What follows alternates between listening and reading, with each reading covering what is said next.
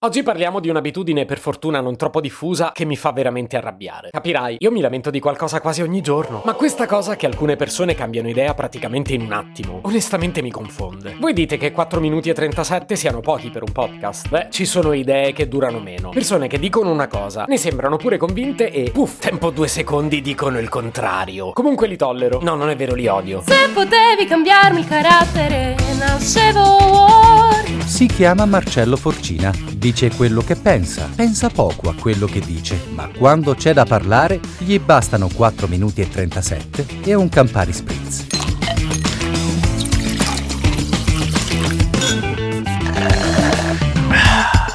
Chi dice che avere il coraggio di cambiare idea sia sintomo di profonda intelligenza. Ora, sì, qualcuno l'ha detto, ma scommetto che poi ha cambiato idea. Io però questa cosa non la capisco. Cioè, potrei capirlo se lo fai una volta. Se metti in gioco una convinzione radicata, perché magari ti rendi conto che era basata su un pregiudizio, allora ci sto. E anzi, tanto di cappello. O se hai, che ne so, un obiettivo lavorativo e poi improvvisamente ti rimetti in gioco. Ci vuole coraggio. E quindi bravi. Pat pat sulla spalla. Ma quando invece poi diventa un'abitudine, quando ogni decisione espressa diventa un'occasione per cambiare idea, mi domando sempre quanto crediate nelle vostre idee. Probabilmente poco. E se non ci credete voi, perché dovrei fidarmi io? Comunque oggi non voglio parlare della mia disistima nei confronti di coloro che cambiano spesso idea. Cioè, sai che palle.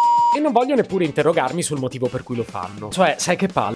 Non intendo spiegarvi come si fa ad evitarlo, né come si fa a sopportare chi lo fa. A parte che una soluzione non l'ho ancora trovata. E poi, cioè, sai che palle. Volete sapere la verità? Non mi va di parlare di questo argomento, quindi ho cambiato idea. Parliamo di Netflix. Tipo, state seguendo qualche bella serie? Io ho finito da poco Emily in Paris. Bellina. E sto vedendo anche l'estate in cui imparammo a volare. Molto molto bella. Tempo fa ho visto 1899. Quella mi è piaciuta davvero un bel po'. Parliamo degli autori di Dark. E come Dark è bella incasinata. Soprattutto inizi pensando di vedere una cosa, lo segui capendone un'altra, poi man mano ti fai un'altra idea ancora. E sul finale a sorpresa sei costretto a rivedere pure quella. Che poi poi io, se mi intrippi la testa, sono tuo. E infatti, da quel finalone, sono in attesa di sapere quando inizia la seconda. Peccato che oggi ho fatto una scoperta pessima. La seconda non ci sarà.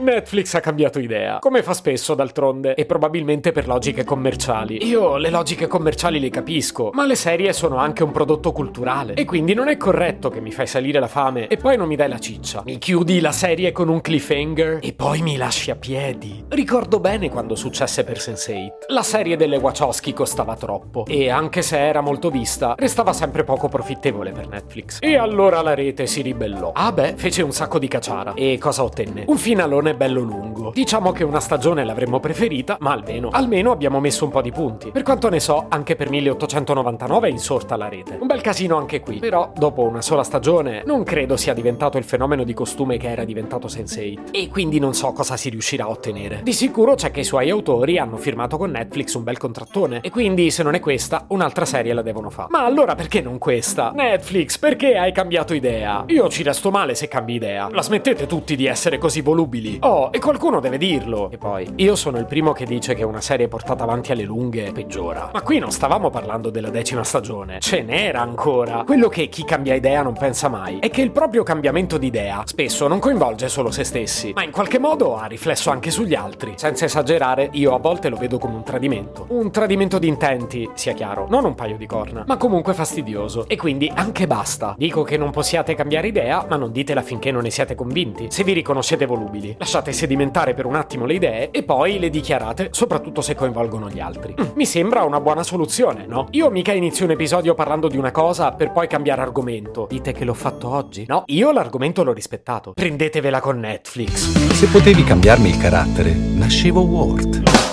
Un podcast inutile, effervescente e tossico, come una pasticca di mentos in una bacinella di Coca Zero.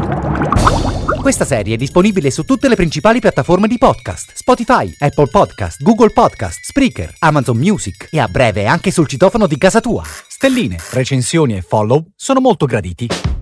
Per due chiacchiere con Marcello e aggiornamenti sui prossimi inutili episodi, segui il canale Instagram Chiocciola Nascevo World oppure cerca su Telegram l'account Chiocciola Marcellogram.